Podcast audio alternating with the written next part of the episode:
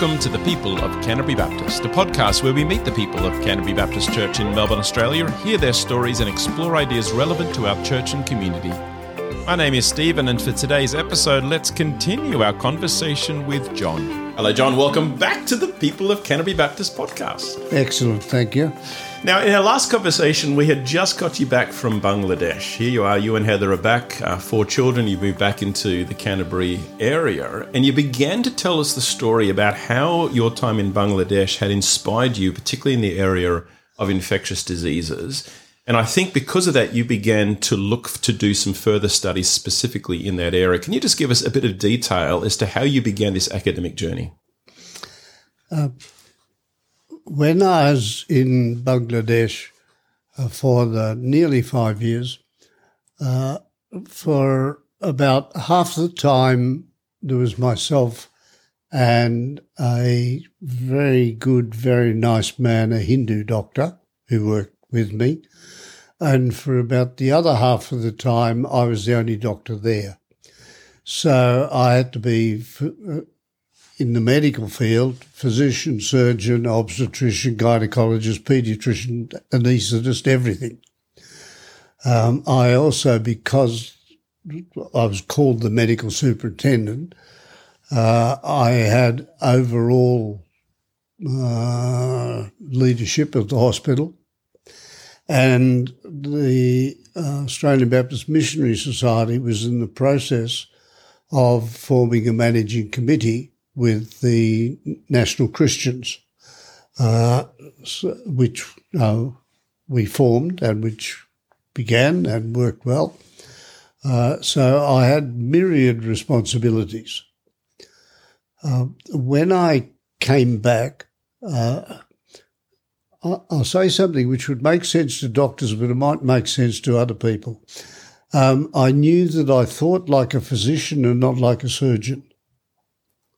Um, physicians uh, like solving problems, mastering uh, a wide range of diseases or a specialty lot of diseases, uh, of unraveling problems, of managing complex situations, often two, three more diseases at a time, and uh, certainly in our early years, not able to cure many of them, uh, uh, and managing long term.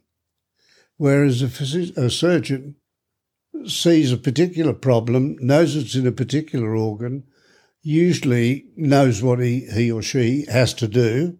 When in doubt, cut it out, um, and fixes the problem and may well never see the patient again. So we do although it's a generalisation, and Chesterton said all generalisations got exceptions except this one. Well, it, it is a generalisation, but really, um, I, I, remember a uh, a registrar we had years later who said, "I met a surgeon today, and he's such a lovely man." As if she'd never met a surgeon who's a nice before because they're much more cut and dried. and so you came back from Bangladesh. Yeah. And I guess with this learning that, that you're much more of a physician by temperament, you, you, you yeah. love the puzzle. Yeah. And you love the complexity of how yeah. one medical condition can stack up on upon another. Is that what motivated you to pursue further study? Uh, well, again, I knew I thought more like a specialist than a GP. That uh, uh, I had a lot of trouble deciding what specialty because I liked nearly all of medicine. There's only two areas I would think of that don't particularly appeal to me. Am I, am I able, able to ask what they are? Uh, I would I would say gynecology and psychiatry. Okay. Um, psychiatry, I did a year, 15 month training in psychiatry, but I thought, I'm not going to make a good psychiatrist. I get too involved with the patients and, and, uh, uh, decide things subjectively, and I ought to be doing it objectively. Uh, in the other areas of medicine, I have little or no trouble in being objective. but in psychiatry I did. So I said, shouldn't do that. Um, but uh, again, while I thought more as a physician and surgeon, and while I thought I'd worked in general practice as part of the training, uh, and I thought I could work in general practice, but I'd be a better specialist than a GP. Uh, so I started the training in the specialist training in general medicine. The Americans call it internal medicine to differentiate physician's medicine from all of medicine. So, and um, medical training is largely within hospitals, but it's governed, uh, directed uh, in Australia, Great Britain, lots of places by learned colleges, uh, which set the examination, the rules, and so forth. So our postgraduate training is different from most university graduates' training. If you do postgraduate training in science or arts or librarianship or whatever, anything, uh, you do it particularly at a university or a research institute that belongs to a university. In medicine, while you may do some university study and get some university degrees, that's a lesser part. You mainly do it through, there are major colleges in medicine, surgery, pediatrics, obstetrics and gynae, the, the big major super specialties. Uh, and then each of those will have a lot of special societies, gastroenterology, cardiology, etc.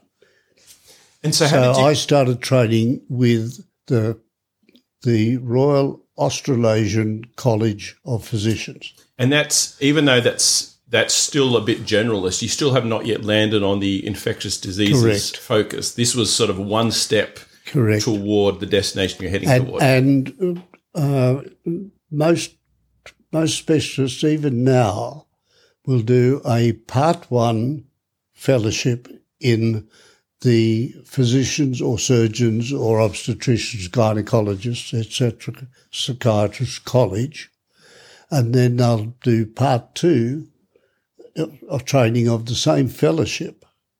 You'll get the same FRACP, Fellow Royal Australian Australasian College physicians or surgeons, whatever. The second part will be in your in your subspecialty. So I'd just love to hear your story. How is it that you came to make the decision to ultimately focus in on infectious diseases as the area that was going to be your specialty? Uh, I think a number of things came to, together. Um, the major one was my experience in Bangladesh, where a third of all the patients I saw had what we'd call a tropical infection. A third had a non tropical general infection like pneumonia, meningitis, cellulitis, whatever. Uh, and a third have all, all the other things that can happen to the human body. Uh, and I'd also had a lot of infections from the time I was a tiny child, uh, even more so in Bangladesh. Um, so, no, long suffering family as well. Uh, uh, I, I liked languages, and the long Latin and Greek names of germs were no problem to me. They sit in my head quite easily. Um, my my father cursed himself for it. He gave me a book on in, infectious diseases, tropical diseases.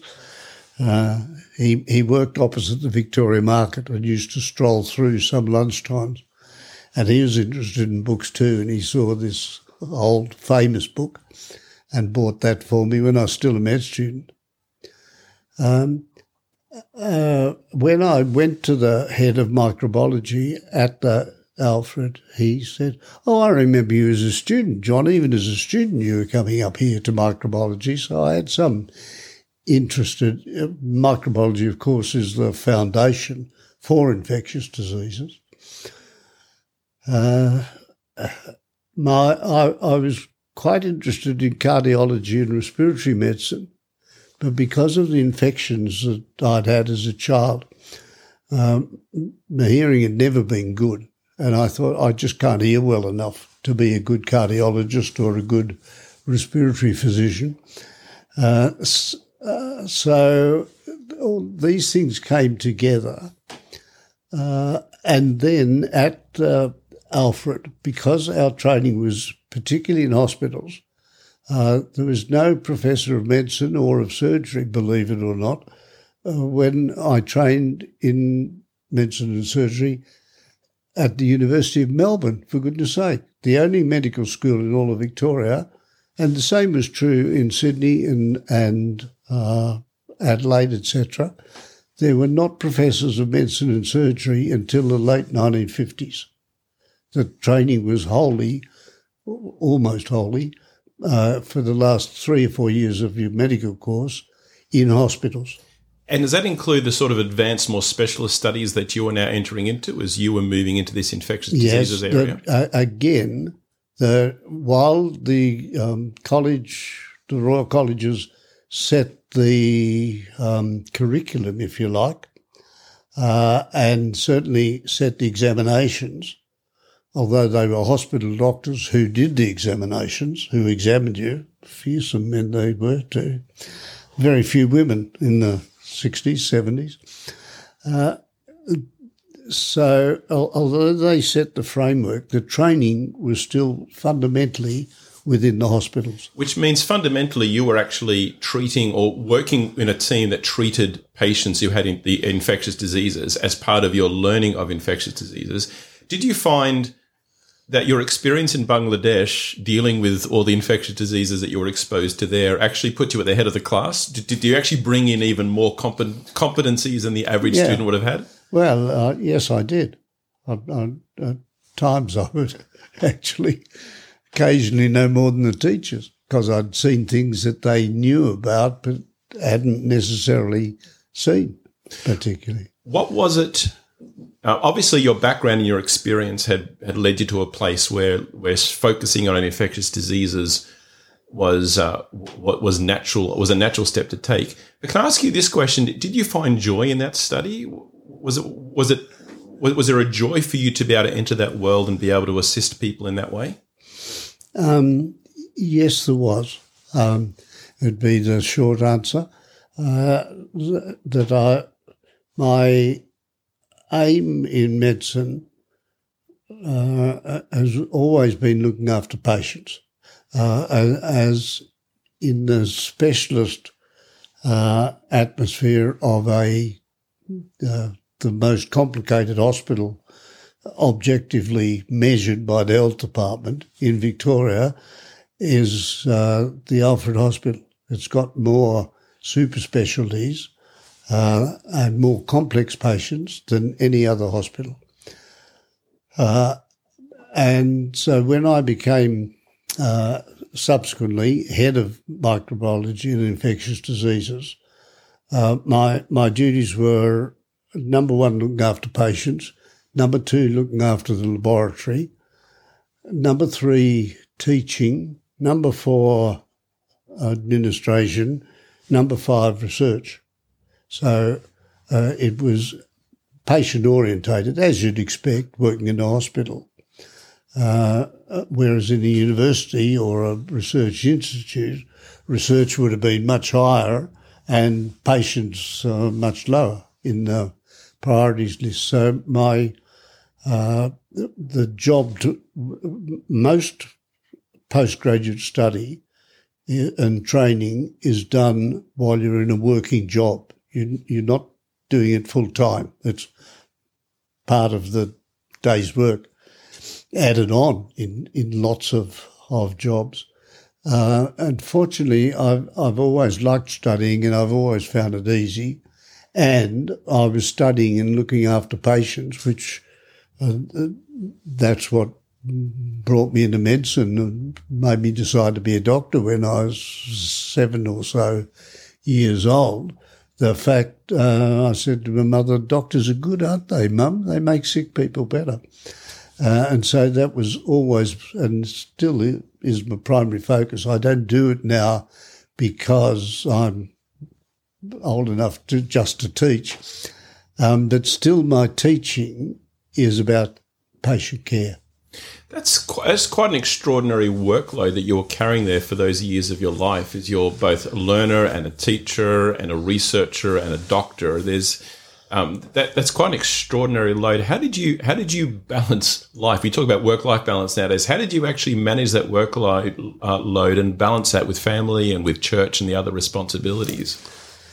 Uh, with with great difficulty is is actually uh, the truthful answer.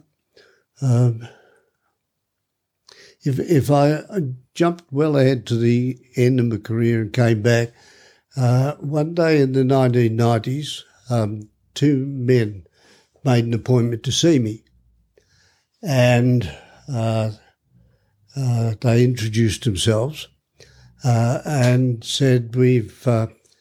Come because we've selected you to be Father of the Year in Victoria. And I said, uh, uh, uh I was taken aback. Uh, I knew there was such a, a, a, a choice made every year. Uh, I, that never occurred to me uh, personally. And I said, But you don't know anything about me. They said, actually, Professor Spicer, we know a very great deal about you. Uh, we have uh, spoken to many people who know you, uh, and uh, we believe you would be a good choice as Father of the Year. I said, what would I have to do? And they told me of the interviews, dinners, uh, podcasts hadn't been invented then, but radio, TV, interviews, speaking, etc. And I said, Well, I'm, I'm, totally flabbergasted about this. I've obviously never thought of it. Uh, I said, Can I talk with my family about it? Oh, yes, they said. It's confidential, of course. Um, but uh, the we'd certainly like you to do it, and uh, yes, you could talk with your family. So I, uh, one son was in London at the time, so I talked with the other three children and Heather, and uh, to come back to answering your question.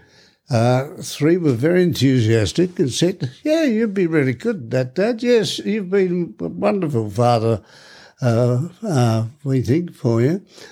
One voice said, um, Have you considered that you might well have given more time to the Alfred Hospital than to your family?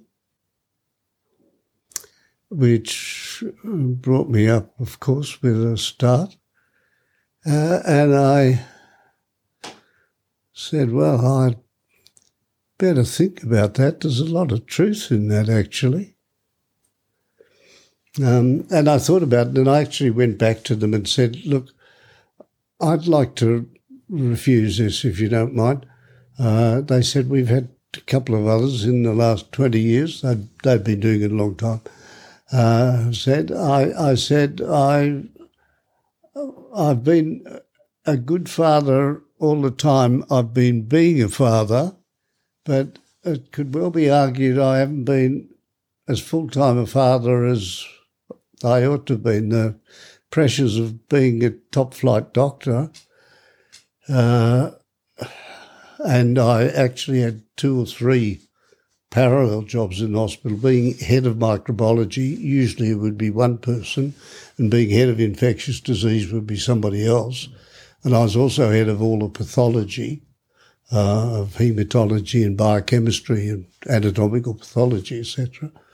So uh, the hospital was actually paying me a supplement uh, because they said you're doing the job of three doctors, two doctors, John. I said I'm actually doing the job of three. They said just stick to two. We can't pay you for three. And so I I, uh, I didn't become father of the year. So yes, come back to the basis of your asking, to I really reevaluated my life then. Uh, and uh, said, I've only got another nine years or so to work. It was 1991 that I was particularly thinking it is. Uh, I, I, think I, I'd always been good at deputising because having such wide responsibilities, I had to.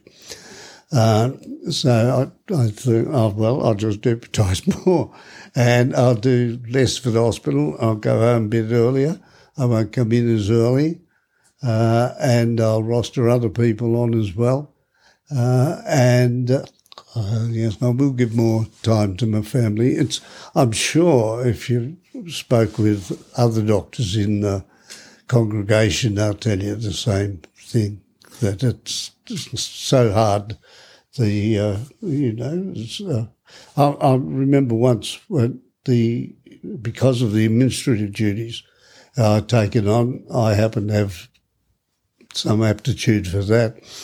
Uh, and after I'd stopped being chairman of the medical staff, which is the top uh, job that, to which a doctor can be elected in a hospital, uh, the chief executive had found me so useful that uh, he then invented a job as uh, personal medical advisor to the group chief executive officer and gave me an office near him uh, and arranged that I worked there two half days a week.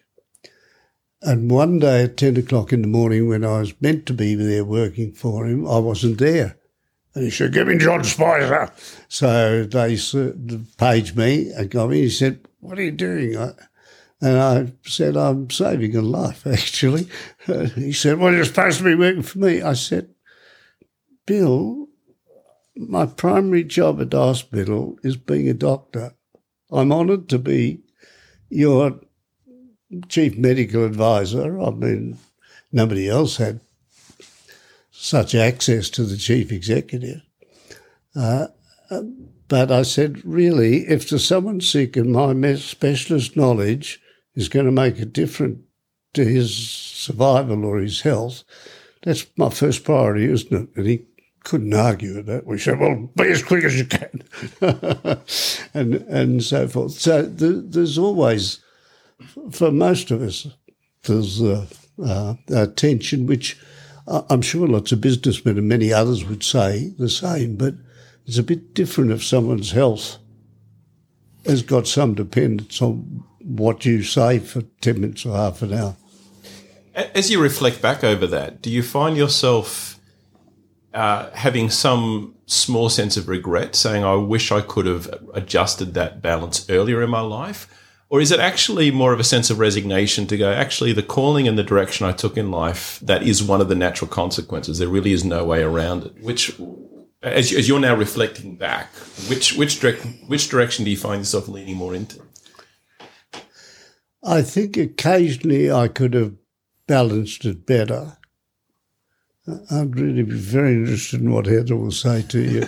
we'll, have to, uh, we'll have to make sure we interview uh, Heather on this one. Uh, about this. Um, uh, the very fact that I concentrate so well, at times for hours on end, if I have to, uh, would mean, yes, that I would be caught up in doing medical things and one leads to another. I don't know. Well, I was going to say I don't know that I actually neglected my family. Um, I, I, remember one occasion on which I did, um, uh, not for long, I must say.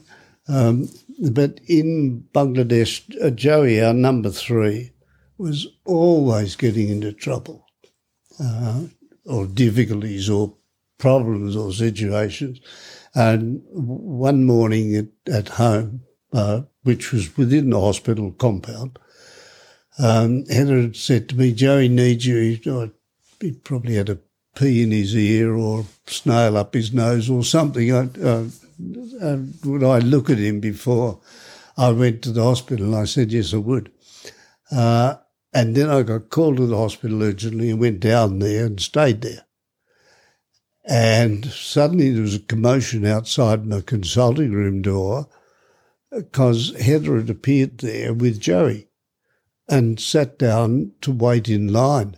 And this was unheard of. The, the Sahib's wife, the Mem Sahib, was sitting down here and waiting. Of course, she had to. I mean, it, if it had been uh, uh, a Bengali to which this, in a hospital to which this had happened, didn't matter how many people were waiting in the queue what was the matter. Doctor's wife goes to the head of the queue and the queue dissolves and she walks straight in. And the fact that Heather, in her Christian civilized way, that down to wait. So um, uh, on on that occasion, you might say I I neglected my family for a while. It was speedily remedied. what was your um, what was your thesis in? Without going yeah. into too much, it's always yeah. a dangerous question no. to ask. But without going to too much, but I'm just curious, what was the particular part of the infectious diseases world that you really honed in on for your thesis? Um, because it's hospital Royal College training, there's not a thesis. Ah. The, the, there is the alternative of doing it by thesis and getting a university qualification. But I've got um, two, three, I've got eight postgraduate qualifications. Um, you'll probably never hear anybody say to you, as well as my two initial bachelor degrees, I've got the equivalent of four master's degrees and four doctorates. But none of them are called master's degrees and none of them are called doctorates. They're called uh, memberships or fellowships or postgraduate diplomas or masters. No, not masters. Uh, uh, so although uh, they're from uh, in um, microbiology, bacteriology, tropical medicine, uh, general specialist medicine, sexually sexual health physician, uh, path- uh, general pathology. So they're in a wide constellation. Uh, I, I once got six postgraduate qualifications in six years. My friends think it's the Australian record because normally you can't do that because each one of them will take two years or three years or five years. Um, and I did it because I uh, studied for two or sometimes for three at the same time. Um, uh, you can't do it now because the the way they are organised is is different. But uh, to to summarise, because you asked how did I do the training, I started training in internal medicine as a specialist physician, and after a year, because I'd done so much, this was after. Uh, 11 years after I graduated, and most people are starting when they're three years graduated.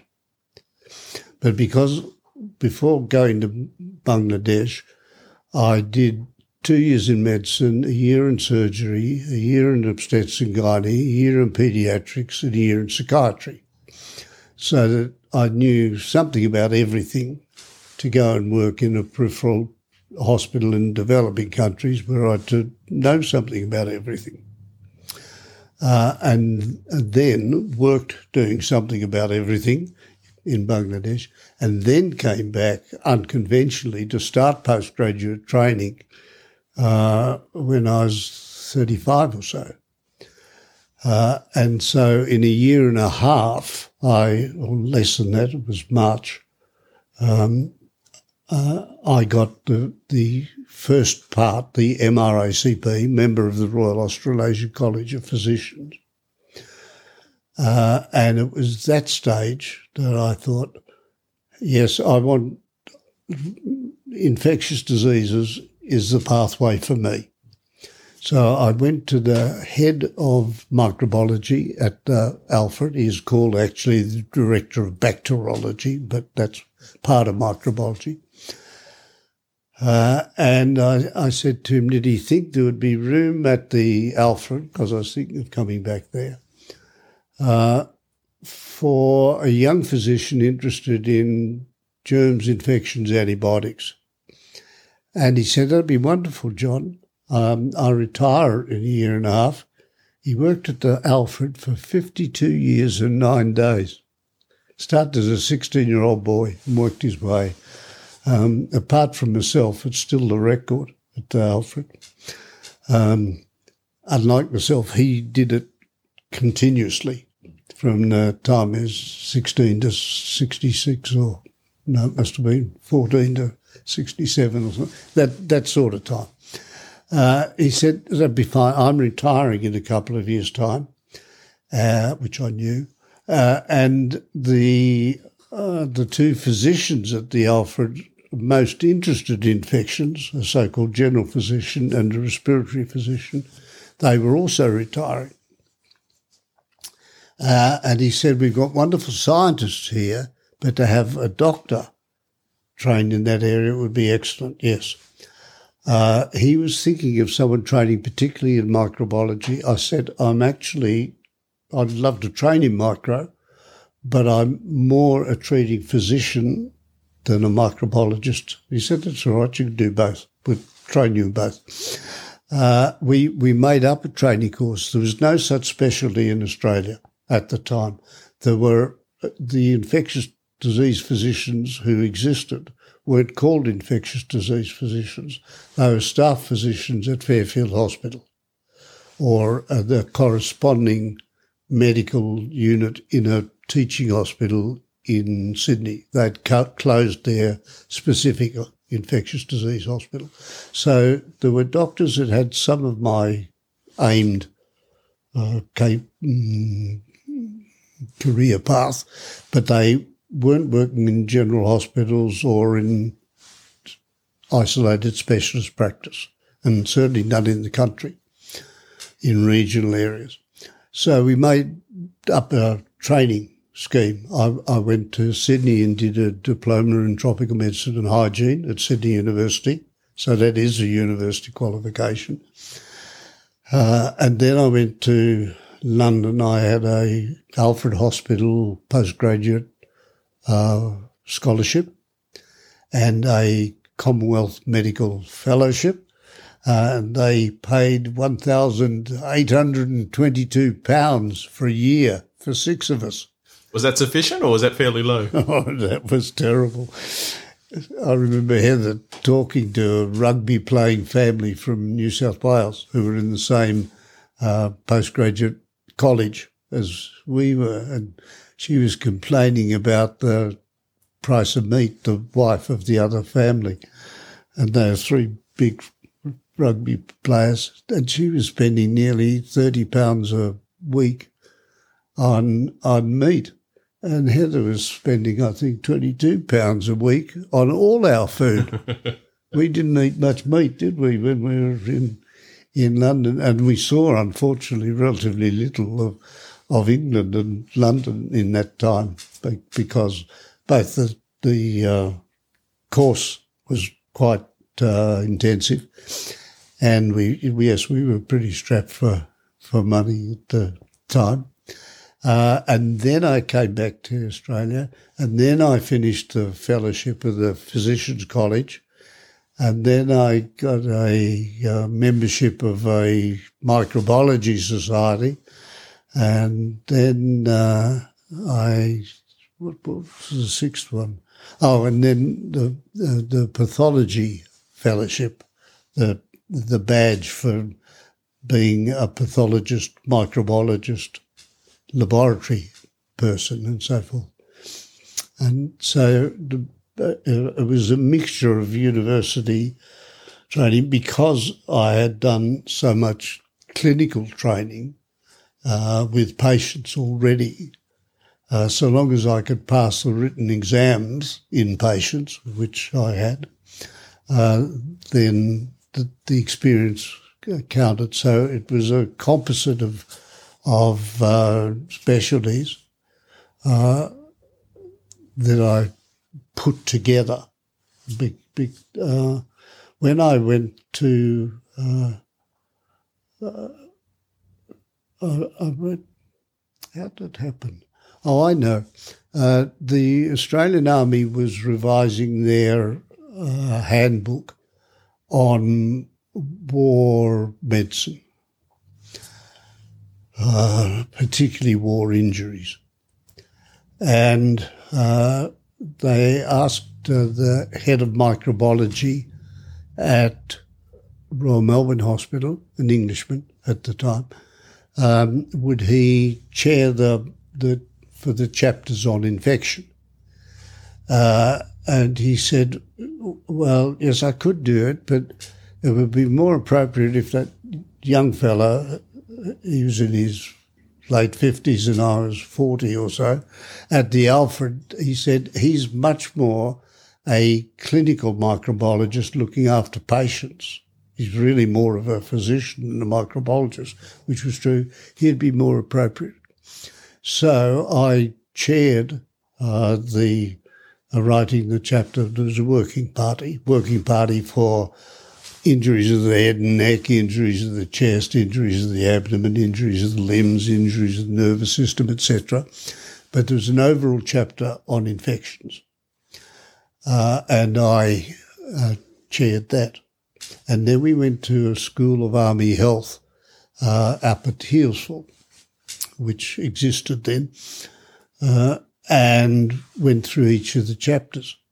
Well, of course, each of the chapters, whether it's on head and neck or abdomen or wherever, is going to deal with infections in that area, isn't it? So every chapter, they'd be asking me about something uh, to do with that chapter. And because of, partly, largely because of the experience in Bangladesh, but also at the Alfred, uh, and the training, I was fully trained by then. Uh, and I was uh, 43 or so by that time. So I normally knew the answer to each of their questions. And they came to me afterwards and said, uh, Would I join the Army Reserve? They said, We've never met anyone like you. You know about medicine, you know about surgery, you know about antibiotics, you know about infections, you know about infection control you know, about dressing of wounds. They said, you'd be fantastic in the army. You, I, I, I hate warfare. I, I, I ended up the oldest private in Melbourne University Regiment, the least distinguished soldier possible. I'm not at all, I don't like army and regimentation at all. Um, uh, so I said, oh, well, yes, I'll think about it. And, uh, thank you for asking me. They said um, you'd, you'd, get quite a decent rank. You'd be at least a major, probably a lieutenant colonel, and from the from the least appropriate salt, private in, in Melbourne University Regiment to lieutenant colonel was a bit of a leap to uh, to me without trying. Um, and I thought, they're going to be asking me about germ warfare.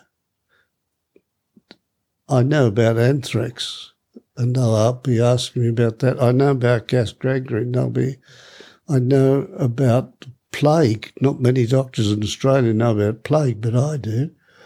I, so I said, actually, I thought, please, I don't think I'm really fitted for army life. So I didn't become a lieutenant colonel after all. How did you become a professor? Uh,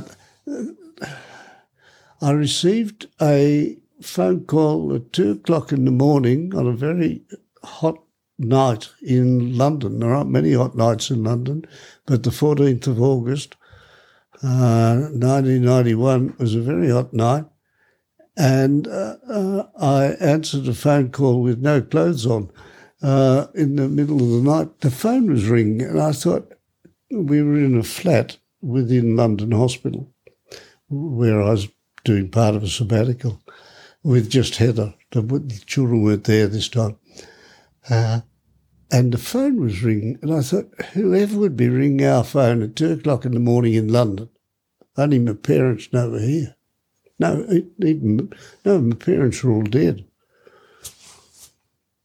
so, so I let the phone ring, quite frankly, but it rang again, and it was my secretary on the end of the phone, and she got so excited she'd opened a letter, and so I answered the phone. She said, "Doctor Spicer, Doctor Spicer, you're a professor, you're a professor," and it was total news to me.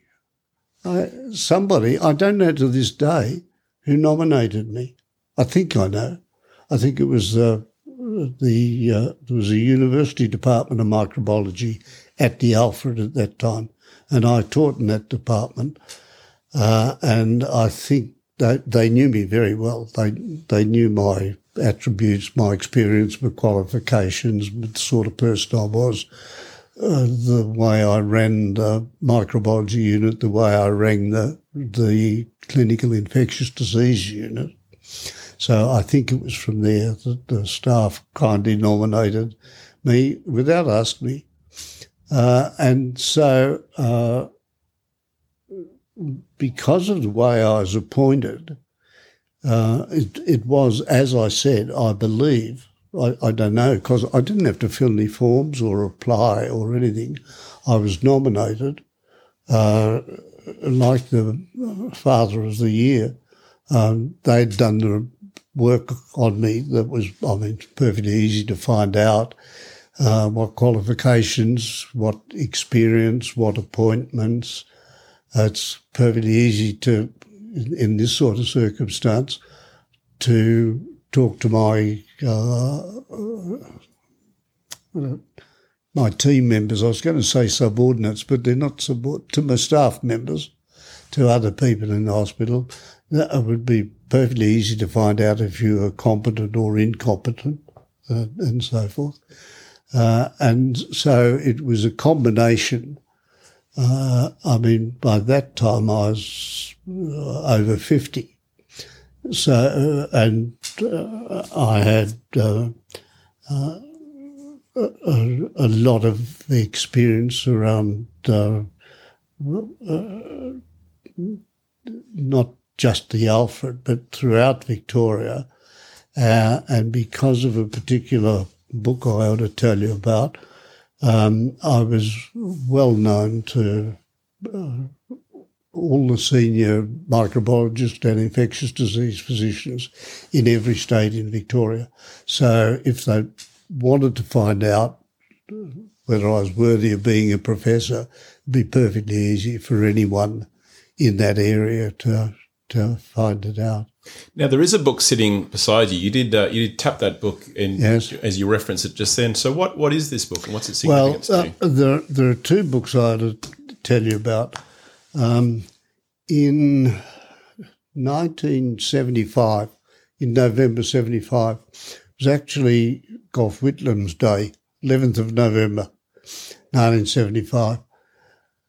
Um, I as, soon as I got into the hospital, the scientists who started work an hour before me, uh, they started eight, I started nine.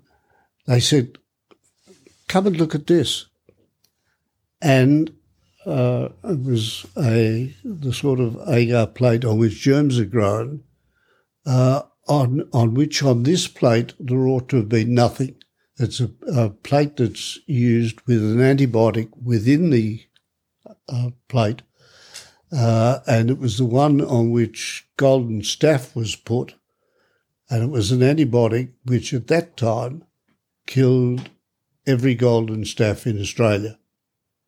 And here, for the first time in Australia, here from two different patients was a resistant bug.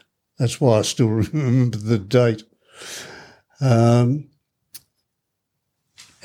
and I said, Are they two specimens from the same patient? They said, No, they're patients in adjacent beds in Ward 3.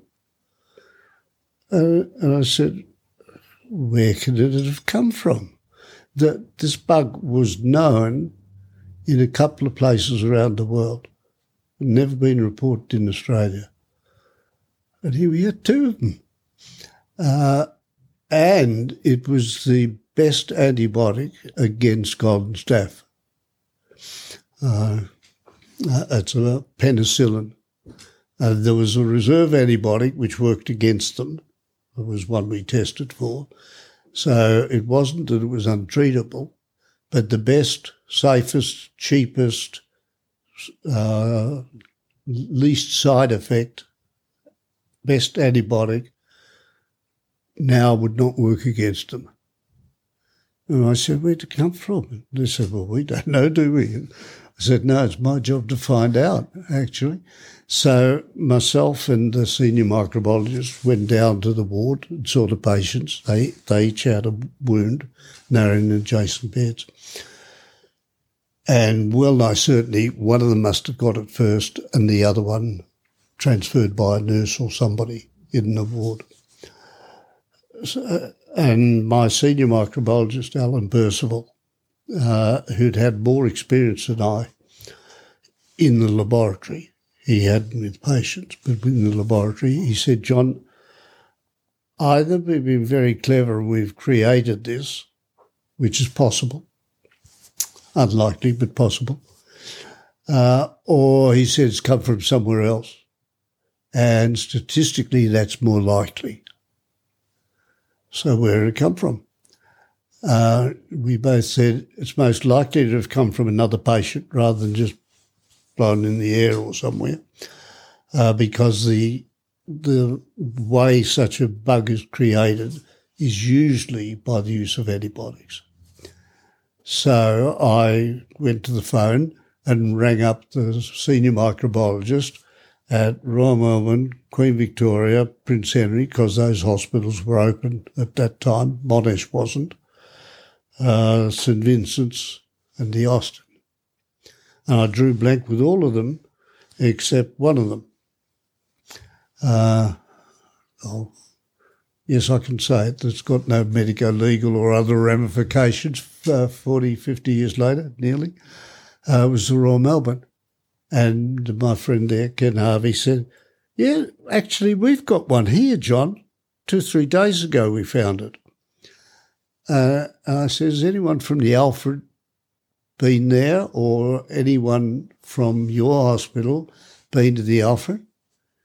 He said, I'll go and check. And he came back and said, Yes, uh, a surgeon named so and so uh, from the Alfred, he's dead now actually, uh, came because he's got a particular uh, infection uh, f- from, and the Alfred had the state, uh, the state reference unit for that particular infection at the Alfred.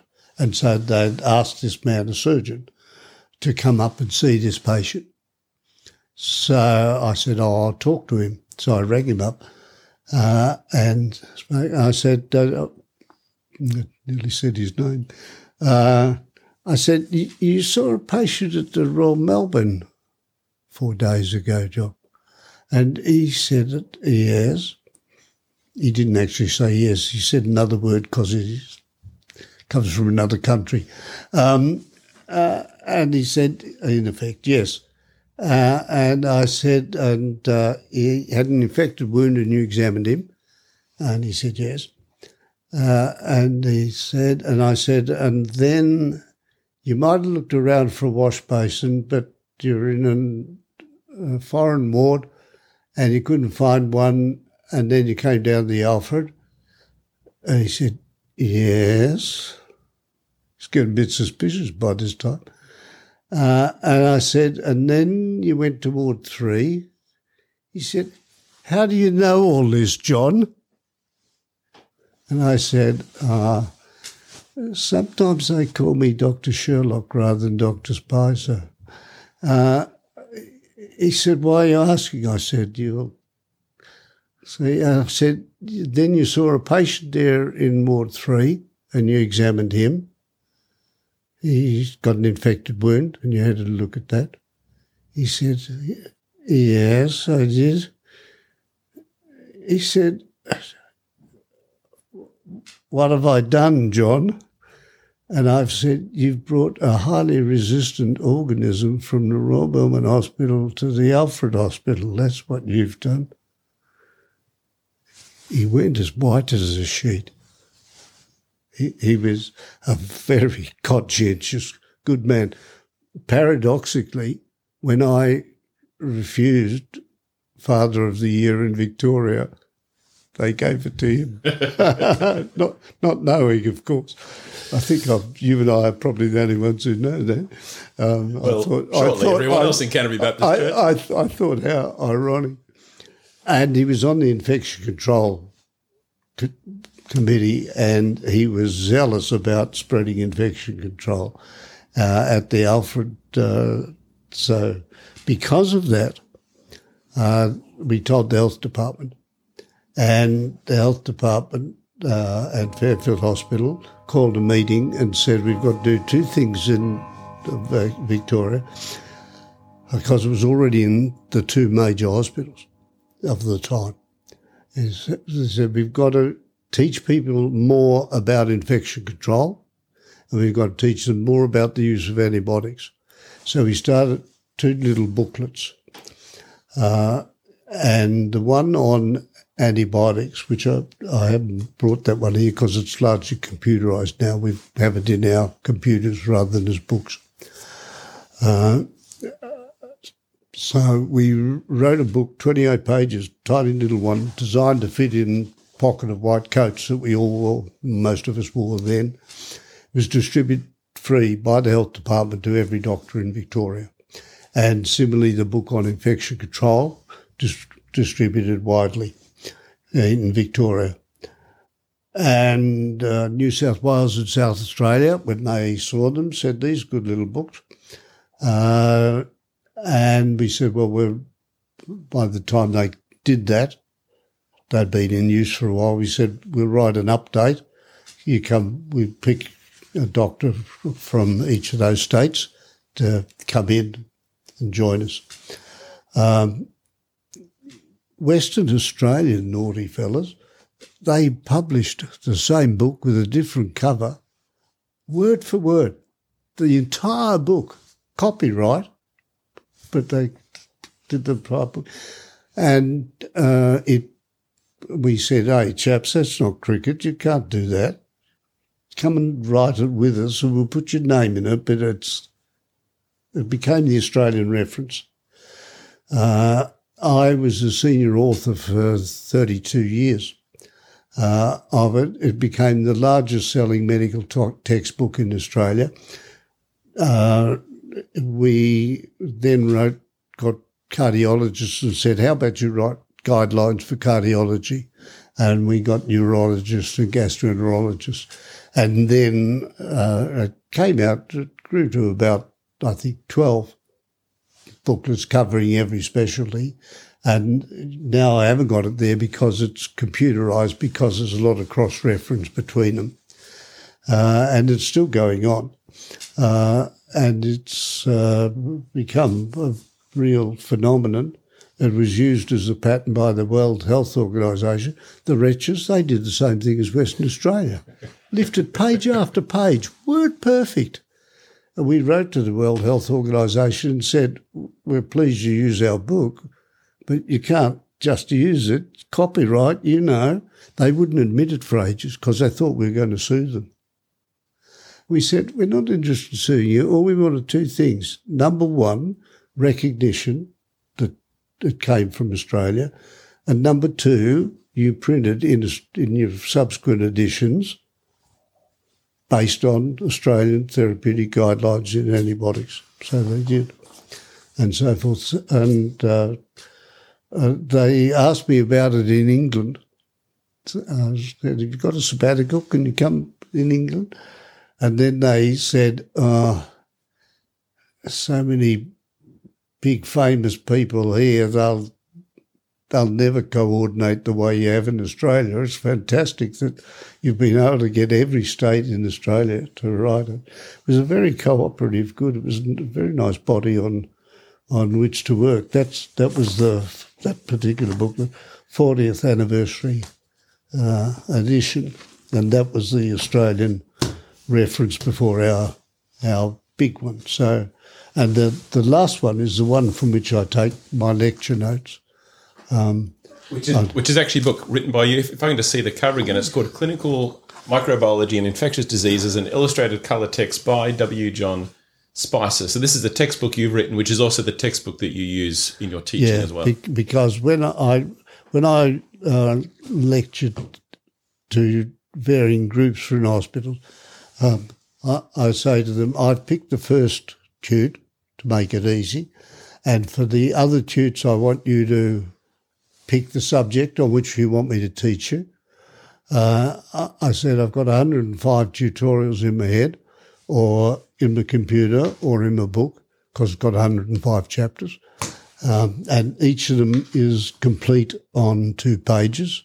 That's that's one particular one on one germs. That's on another diseases. That's it's both germs and diseases, and it fundamentally covers all significant ones, uh, including tropical and sexually transmitted, etc. So uh, it, it's it's actually I'm sure it's the reason why I'm able to keep teaching at the age of 86 um, be- because uh, it's, first of all, it's third year, halfway through their medical course. And so it's relatively basic and relative, therefore relatively unchanging. Uh, it does change a bit. I've reviewed this morning the notes that I've sent out at lunchtime on which I'll teach tomorrow as an update on the chapter there. Um, so each time I teach, I update it. But it's easy to do because I know, because I've kept up to date. Uh, and uh, there's not much in every chapter that needs uh, much change. Unfortunately, um, although it went into, um, there's a Greek edition, uh, a Portuguese edition, a Spanish edition, an Italian edition. Uh, but because of the internet, where you can get up to date, really up to date, I mean, published last Friday, it's on the internet, um, on well nigh everything, and a lot of them uh, is is uh, not copyright intentionally, so it can be used. Uh, and these sorts of things are on the internet. People can get pictures if they want them. Uh, I've got a thousand or more pictures. Uh, most of these are taken uh, either at the Alfred or I did the drawing, and and then a medical il- illustrator uh, pretties it up and makes it consistent through it. Uh, and and so lots and lots of medical textbooks are now not printed at all as textbooks. You just take them off the net, and so I I don't have to update it. I'd like to, but I can't. So let me take you back to London just for a minute. You get this phone call announcing that you have now been made a Yes. professor. Your title changes from doctor to professor. Yes. What, if I can ask the question, what practical difference did that make? Was it more an, an honorific thing, which is a recognition of the work you'd previously done? Yes. Um, so, so it didn't necessarily change your day to day work. Uh, no, not significantly. It, it changed my um, prestige, perhaps, a bit. But I mean, it was the other way around. It was fundamentally built on the prestige of, what I'd al- already achieved, uh, and and the the actual particular what sort of professor it is, the adjectives in front of it, they've changed a bit over the the time. You know, well, I'm now an honorary professor, for example, uh, uh, but uh, it it facilitated my work in some ways because of the title, um, but less for me than for many people because uh, you know some people become professors uh, and it's a a university, not only a university title, but a university position. Mine's a university title for fundamentally a hospital position. It was, uh, it didn't change my hospital position because I was already director as high as you could go in the, in the hospital. Um, it, it changed my position in the university a bit, but not very much. And just reflect with me for a minute here. Um, what does the title of professor mean to you? And I really I ask that largely because I just notice often in your emails you'll sign off as Professor W. John, or you know, or even on telephone you'll answer as Hey, this is Professor John speaking. So the professor, you it's not just a title; it's almost been adopted as part of your name. So I'm just curious, um, what does the, the this uh, the title professor actually mean to you at a more personal level? I suppose it means recognition of what you've been doing 12 hours a day, 60 hours a week, or whatever it might be, for 30, 40 years or so. Uh, uh, it, but it, it, it doesn't mean to me as much as being a doctor fundamentally. I mean, it, it occasionally facilitates something. It facilitates things more among lay people than uh, among uh, medical positions because uh, I was already in, as far as I was concerned, the best medical job for me and my family and my patients in in the the city in which I wanted to work uh, for for a number of people, it makes a difference in getting higher up the ladder. But I was as high up the ladder as I wanted to go, or in some ways uh, I could go because I was the first infectious disease physician in Australia full time in the general hospital. Uh, I was already in the forefront when they, in this one, when they asked the first 40 years of infectious diseases in Australia, I'm the one that they asked to, to write the first chapter yeah. because I was there at the, at the beginning. I'm one of the few, I, I think there's only one other foundation member of the Australasian Society of Infectious Diseases still alive. And, and certainly only one working. which is yourself. Yeah. Thank you so much for just taking this time and just journeying us through this academic uh, academic history that you've been through. Just really appreciate you opening up this part of, of your life. So thank you for taking this time. But I think we still have maybe one more step in our journey yet to go. Okay. And so I, I very much look forward to being able to catch up with you again sometime soon. Good. Thank you so much. And thank you to everyone who was tuned in to listen. This podcast is produced and presented by Stephen Field on behalf of Canterbury Baptist Church, Melbourne, Australia. If you'd like to get in touch with us, you can email cbc at canterburybaptist.org. If you're a member or regular attender of this church, how about you get in touch with John directly and thank him for his contribution today? The music is a song The First Step by Andrew Naylor from his album Two Stones. The album is available wherever you purchase or stream your music. Join us next time as we continue our chats with the people of Canterbury Baptist.